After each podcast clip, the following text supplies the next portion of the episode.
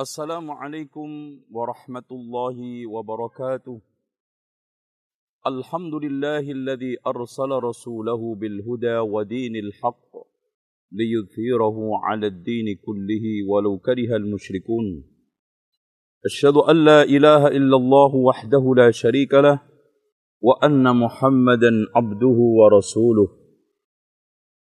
قال الله عز وجل يا أيها الذين آمنوا اتقوا الله حق تقاته ولا تموتن إلا وأنتم مسلمون اللهم صل وسلم على محمد وعلى آل محمد كما صليت على إبراهيم وعلى آل إبراهيم إنك حميد مجيد Saudaraku seiman dan seislam kaum muslimin dan muslimah yang dirahmati Allah. Semua di antara kita akan melewati satu tempat yang sekarang kita tempat di kanan kiri kita yaitu kuburan. Inilah yang dikatakan oleh Rasulullah sallallahu alaihi wasallam Innal qabra awwamu awwalu manzilatin min manazilil akhirah. Sesungguhnya kuburan adalah rintangan pertama kali akhirat. Wa iyanju minhu fama ba'dahu aisar. Jika selamat di tempat alam kubur ini, maka setelahnya lebih mudah. Wa illam yanju fama ba'dahu asyad. Dan kalau tidak, maka setelahnya lebih mengerikan. Makanya Utsman ibnu Affan radhiyallahu an pernah menangis ketika diingatkan tentang alam kubur. Lalu ditanya, wahai Utsman ibnu Affan, dituturkan kepadamu tentang surga neraka kamu tidak menangis. Sementara diingatkan tentang alam kubur menangis. Apa kata beliau? Innal qabra awwalu manzilatin min manazilil akhirah. Sesungguhnya kuburan adalah tempat rintangan pertama kali akhirat. Wa iyanju minhu maka setelah siapa yang sukses di situ maka setelahnya akan lebih mudah wa illam yanju minhu jika tidak maka setelahnya lebih mengerikan kemudian dia membacakan hadis Rasulullah sallallahu alaihi wasallam lagi ma raaitu mandaran afdha qattun minal qabr saya tidak pernah melihat pemandangan yang sangat mengerikan, mengerikan kecuali kuburan kaum muslimin yang dirahmati oleh Allah Subhanahu wa taala. Inilah yang membuat Umar ibn Abdul Aziz seorang khalifah di antara sekian khalifah yang adil. Pada waktu pagi hari berpenampilan murung dan cukup menunjukkan di wajahnya kesedihan yang sangat mendalam. Lalu ditanyakan kepada salah seorang yang ada di sampingnya, Wahai Amirul Mukminin, kenapa engkau sangat murung dan sangat menunjukkan kesedihan? Kata beliau, sesungguhnya aku tadi malam merenungkan sesuatu. Merenungkan bagaimana penghuni kubur setelah berjalan tiga hari. Aku bayangkan satu penampilan yang sangat mengerikan dan menjijikkan. Aku bayangkan mukanya sudah mulai melempuh. Dari sela-sela mulut dan matanya keluar kotoran, cairan, nanah campur darah. Perutnya pun melembung, mengeluarkan satu bau yang sangat anyir dan sangat-sangat tidak menyedapkan. Walaupun dulunya sangat tampan, walaupun dulunya serba wangi, menghiasi dirinya. Itulah kaum muslimin yang dirahmati oleh Allah Subhanahu wa taala. Maka kita mau tidak mau akan memasuki pintu yang satu ini yaitu alam kubur. Yang tipenya tidak ada kecuali dua kali satu. Siapa pun yang kaya dan yang miskin, yang pejabat dan yang rakyat, yang tua dan yang muda akan memasuki alam ini. Bahkan kata Rasulullah Sallallahu Alaihi Wasallam di dalam hadisnya yang sahih, Kun fid dunya ka'annaka gharibun aw 'abiru sabil. Jadilah kamu di dunia ini seperti perantau yang namanya perantau pasti terngiang-ngiang dan angan-angannya kembali ke kampung halamannya. Otomatis biarpun di Jakarta umpamanya gelandang, yang paling penting pulang kampung keren. Dengan demikian, sejauh manusia melarikan diri dari Allah, pasti suatu ketika inna lillahi wa inna ilaihi raji'un. Kita ini milik Allah dan suatu ketika akan kembali kepada Allah Subhanahu wa taala. Dengan demikian, tidak ada satupun manusia yang bisa mengelak. Bahkan kata Rasulullah sallallahu alaihi wasallam, "Man ahabba liqa Allah, ahaballahu liqa'ahu." Barang siapa yang rindu ketemu Allah Subhanahu wa taala, maka Allah pun rindu kepadanya. Wa man kariha liqa Allah kariha liqa'ahu, barang siapa yang sekarang ini tidak suka ketemuku, ketemu Allah, maka Allah juga tidak akan suka ketemu.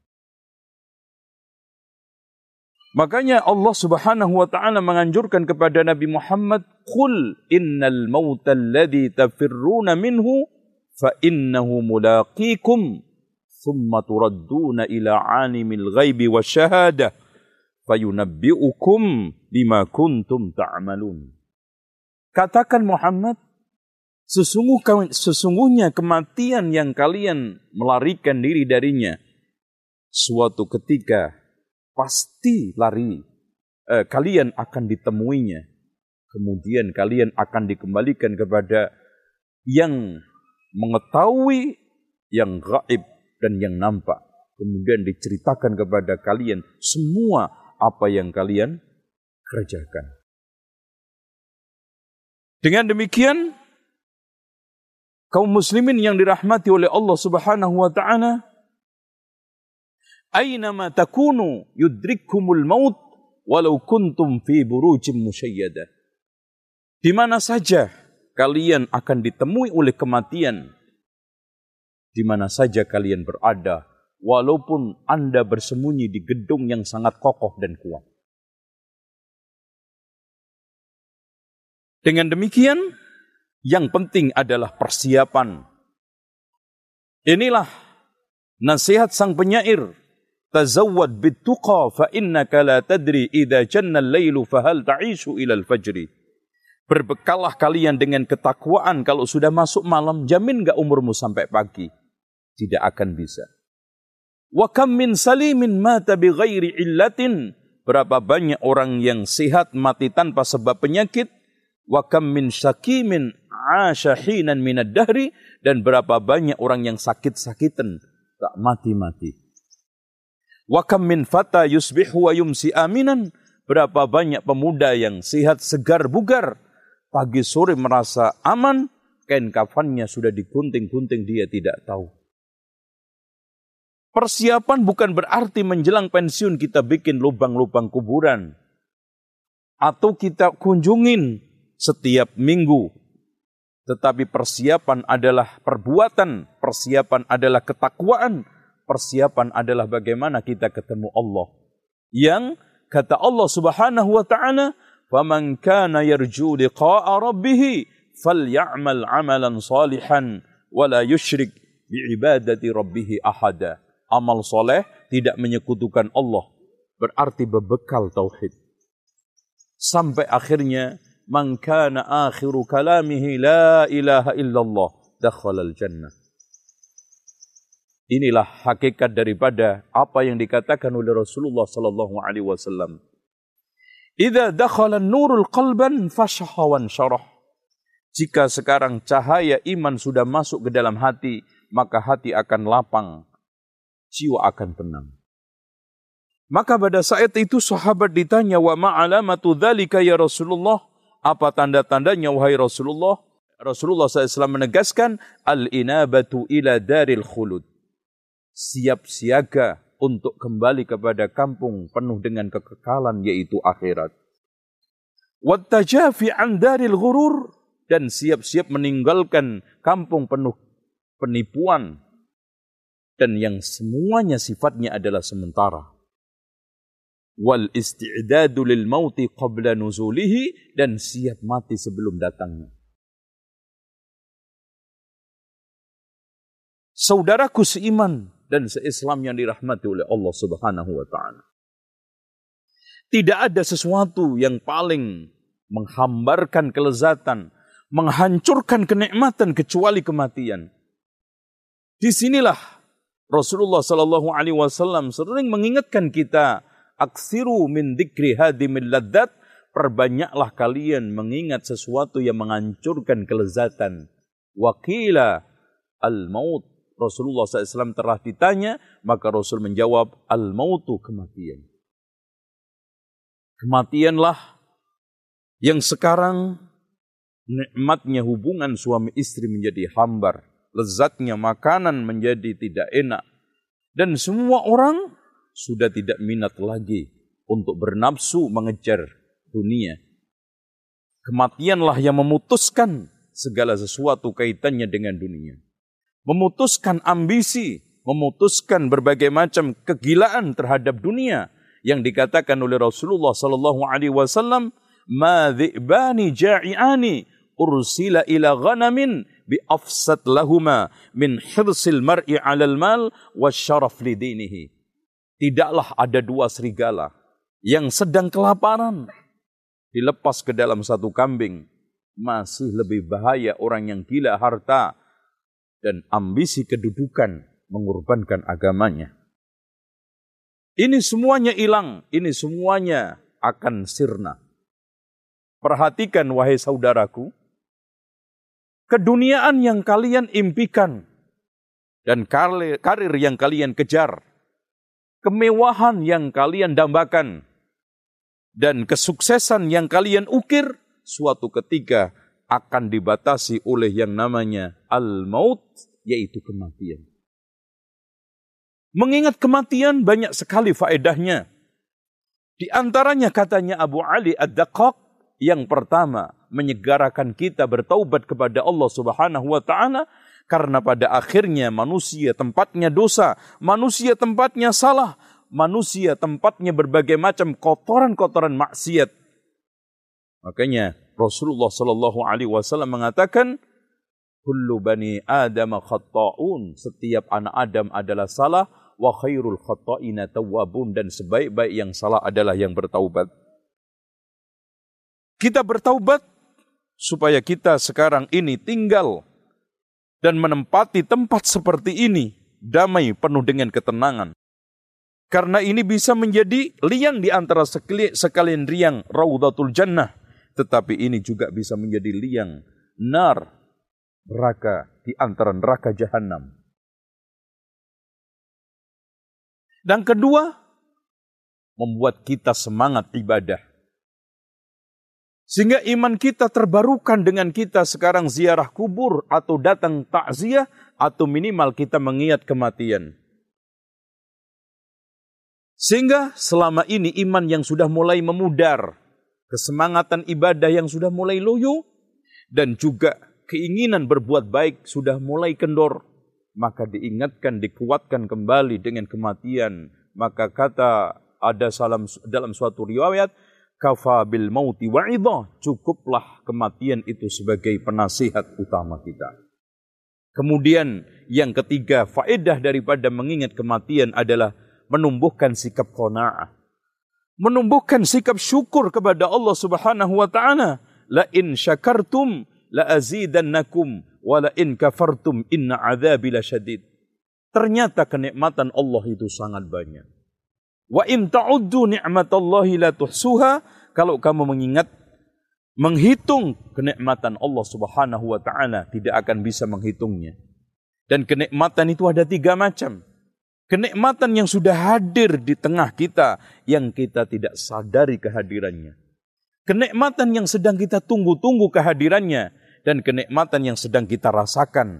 Namun yang sudah hadir yang kita tidak sadari dan kita tidak akui, bahkan kita ingkari itu lebih banyak.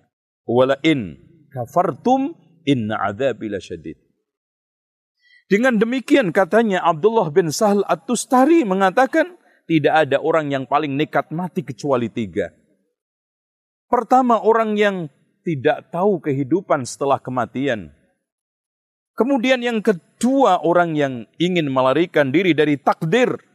Dan yang ketiga orang yang sekarang ini tidak mengetahui sekarang apa yang akan dibekal eh, dibawa nanti menghadap Allah Subhanahu wa taala. Dengan demikian, orang yang tidak mengetahui kehidupan setelah kematian, orang yang ingin melarikan diri dari takdir Allah Subhanahu wa taala, ini orang cenderung meremehkan kematian. Dikiranya tempat kematian merupakan satu tempat istirahat. Ya, tempat untuk melarikan diri dari tanggung jawab dunia. Akhirnya bunuh diri. Akhirnya sekarang ini mati menjadi pilihan. Kaum muslimin yang dirahmati oleh Allah Subhanahu wa taala. Kata sang penyair, "Lau anna idza mitna turikna lakana al-mautu ghayata kulla syai'in." Kalau seandainya setelah kita meninggal dunia dibiarkan tidak ada pertanggungjawaban, maka kematian akan menjadi tujuan semua orang. Walakinna idza mitna bu'ithna akan tetapi ketika setelah kita meninggal dunia akan dibangkitkan wa nus'alu ba'dahu an kulli syai'in akan ditanya tentang segala sesuatu. Makanya Allah Subhanahu wa taala akan menanyakan nikmat sekecil apa pun yang telah diberikan kepada kita. Latus'alunna yawma idzin 'anin na'im. Saudaraku seiman yang dirahmati oleh Allah Subhanahu wa taala. Keinginan semua orang untuk lepas dari dunia ini dengan membawa husnul khatimah. Dan perlu diketahui bahwa kata Rasulullah sallallahu alaihi wasallam a'maru ummati ma baina sittina ila sab'in wa aqalluhum man yajuzu dhalika umur umatku antara 60 sampai 70 sedikit sekali yang lebih dari itu dan setelah itu Allah Subhanahu wa taala akan kembalikan dan kalau seandainya kita mati hari ini dan kiamat kurang dua juta tahun umpamanya, Masya Allah. Berarti, subhanallah, ya, umur kuburan tok saja dua juta. Dua juta tahun. Dia kalau seandainya kurang dua juta. Bagaimana kalau seandainya kiamat kurang tiga juta, empat juta? Bayangkan. Betapa sementaranya kita di dunia dan betapa lamanya penungguan akhirat belum lagi kita akan hadapin mahsyar, belum lagi kita hadapin mizan, belum had, belum lagi kita hadapi yaumul ard dihisap oleh Allah sekian miliar manusia satu persatu, belum lagi kita meniti sirat, belum lagi kita nanti masuk surga dan neraka. Inilah kehidupan setelah kematian, rintangan setelah kematian yang pasti akan dilalui oleh manusia. Tapi perhatikan, perhatikan Wahai saudaraku yang dirahmati oleh Allah Subhanahu wa taala. Husnul khatimah ada sebabnya, su'ul khatimah ada sebabnya. Katanya Imam Asyuti bahwa sebab su'ul khatimah sangat banyak sekali tetapi su'ul khatimah didominasi oleh empat perkara. Yang pertama kali orang tersebut menyia-nyiakan sholat. Kemudian yang kedua, kecanduan khamer. Dan yang keempatnya, suka main perempuan. Dan yang ketiganya, suka melakukan usil penundaan kehormatan sesama kaum muslimin. Inilah faktor yang paling mendominasi orang mendapatkan su'ul khatimah. Ya. Menyanyiakan sholat jelas. Kemudian yang selanjutnya juga kita bisa tambah adalah durhaka kepada kedua orang tua. Menyanyiakan sholat akan membuat orang saat dia tidak sholat bisa saja meninggal dunia. Maka dicabut oleh Allah dalam keadaan tidak sholat. Dan itu merupakan suatu perkara yang sangat berat. Karena al-ahdu bainana wa bainahum as-salah faman tarakaha faqad kafar. Perjanjian antara kami dengan mereka orang kafir adalah salat. Siapa yang meninggalkan telah kafir. Kemudian yang kedua adalah durhaka kepada kedua orang tua. Kita tahu semua bahwa betapa mengerikan dosa durhaka kepada kedua orang tua. Bahkan ketika Abu Talib Al-Makki membagi tempat-tempat dosa, ya, ada dosa mulut yaitu ghibah, namimah, saksian palsu, ada dosa perut, memakan harta anak yatim dan yang lainnya, maka dosa durhaka kepada orang tua itu merupakan hal yang dilakukan oleh seluruh tubuh kita, bukan hanya perut kita, bukan hanya tangan kita, bukan hanya kaki kita, bahkan itu merupakan kemaksiatan yang dilakukan oleh seluruh tubuh kita. Kemudian khamr yang dikatakan di dalam suatu riwayat itu termasuk ummul khabaif, induknya kejahatan. Dan yang ketiga adalah orang yang suka usil kehormatan kaum muslimin. Bisa saja tadi ya melakukan pelecehan seksual, melakukan perzinaan dan yang lainnya. Adapun faktor-faktor orang mendapatkan husnul khotimah cukup banyak. Di antaranya adalah mati di atas la ilaha illallah dan kebaikan-kebaikan yang lainnya. Mati sedang dalam keadaan sujud, meninggal dunia dalam keadaan umroh atau haji, meninggal dunia sedang membaca Al-Quran, meninggal dunia di medan jihad. Semuanya ini adalah mati di atas kebaikan. Kemudian yang kedua termasuk faktor orang bisa mendapatkan husnul khatimah adalah meninggal pada waktu hari Jum'ah.